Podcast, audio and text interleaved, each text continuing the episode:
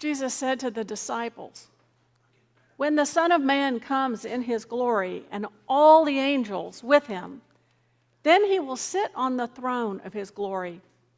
All the nations will be gathered before him, and he will separate people one from another as a shepherd separates the sheep from the goats.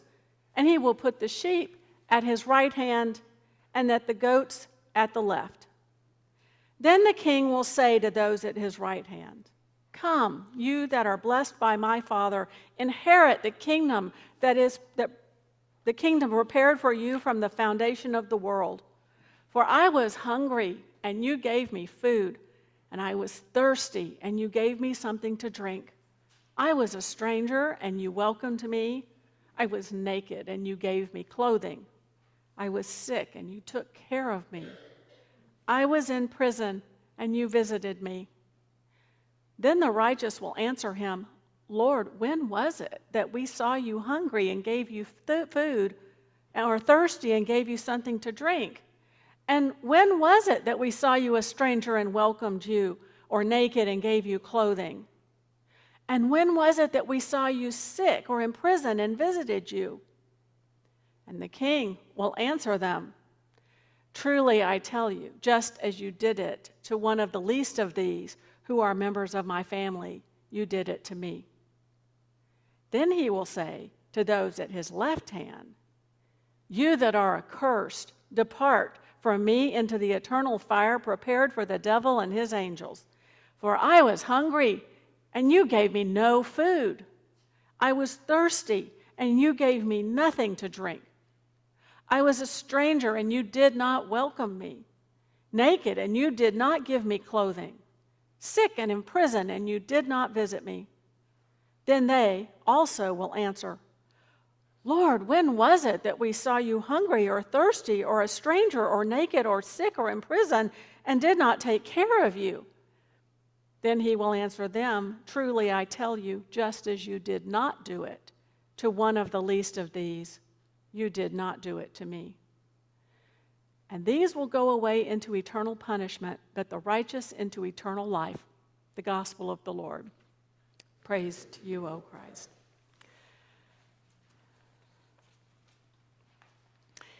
In the first congregation I was called to serve, there was a glass case about like this hanging at the far end of a hallway.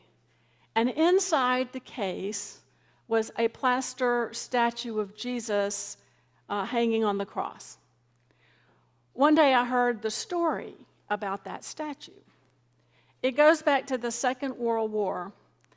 A fellow named Norman Snyder was in the service, and his company was passing through a bombed out town in the Philippines.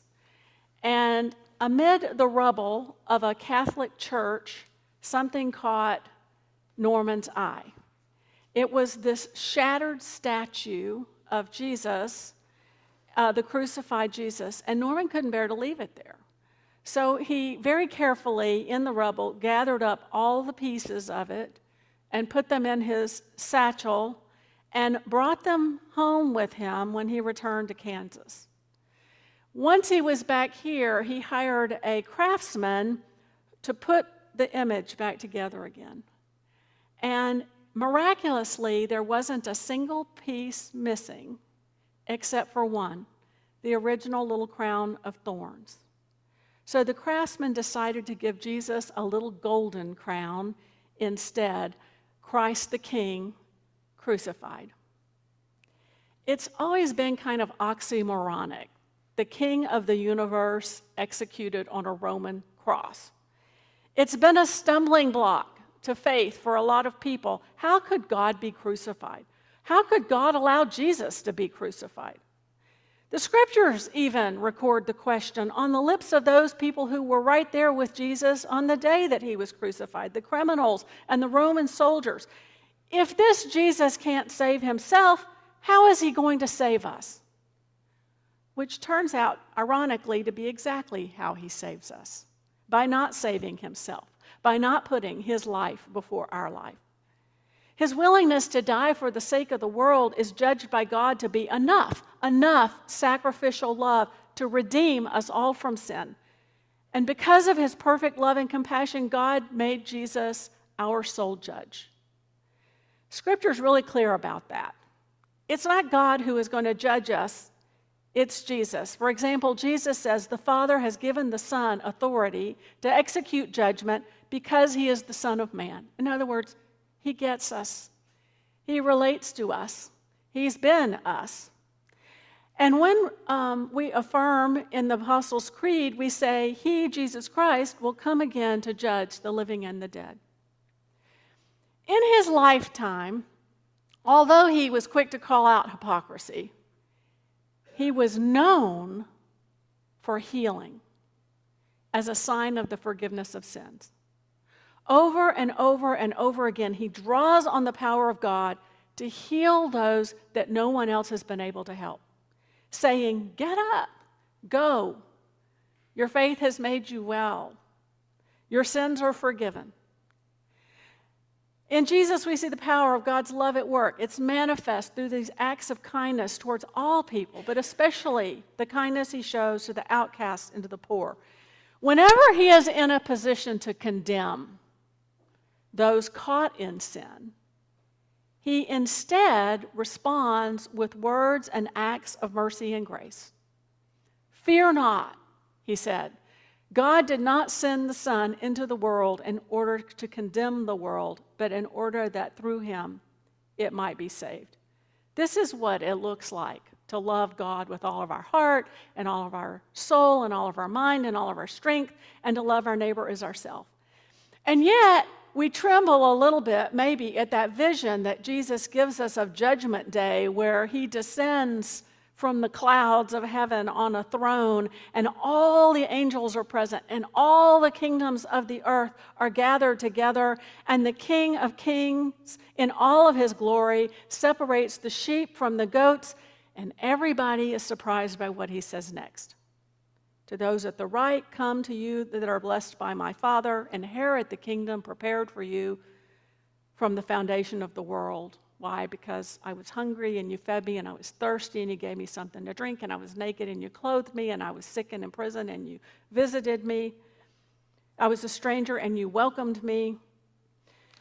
And the righteous will say, Lord, when was it that we saw you hungry and, or thirsty or naked or did any of these things? And the king will answer them Truly, I tell you, just as you did it to one of the least of these, you did it to me. And then he says to the others, You're accursed, depart from me into the eternal fire, right? Because I was hungry, but you didn't feed me, and I was thirsty, and you gave in other words, you didn't show me any mercy, you didn't take care of me, you did nothing for me. When you saw me in need, and they will also say, But Lord, when was it? When was it that we saw you hungry or thirsty or a stranger or naked or sick or in prison and didn't take care of you? And he will say, Just as you did not do it for one of the least of these, you did not do it for me. It's an interesting thing. The king doesn't judge us based on our testimonies of faith. As Leonard Vander Zee puts it, there are no catechism questions in this scene. No one is asked if they invited Jesus into their heart, or if they've been born again, or even baptized. It's what we did, not what we believed. It's how we acted, not what we confessed.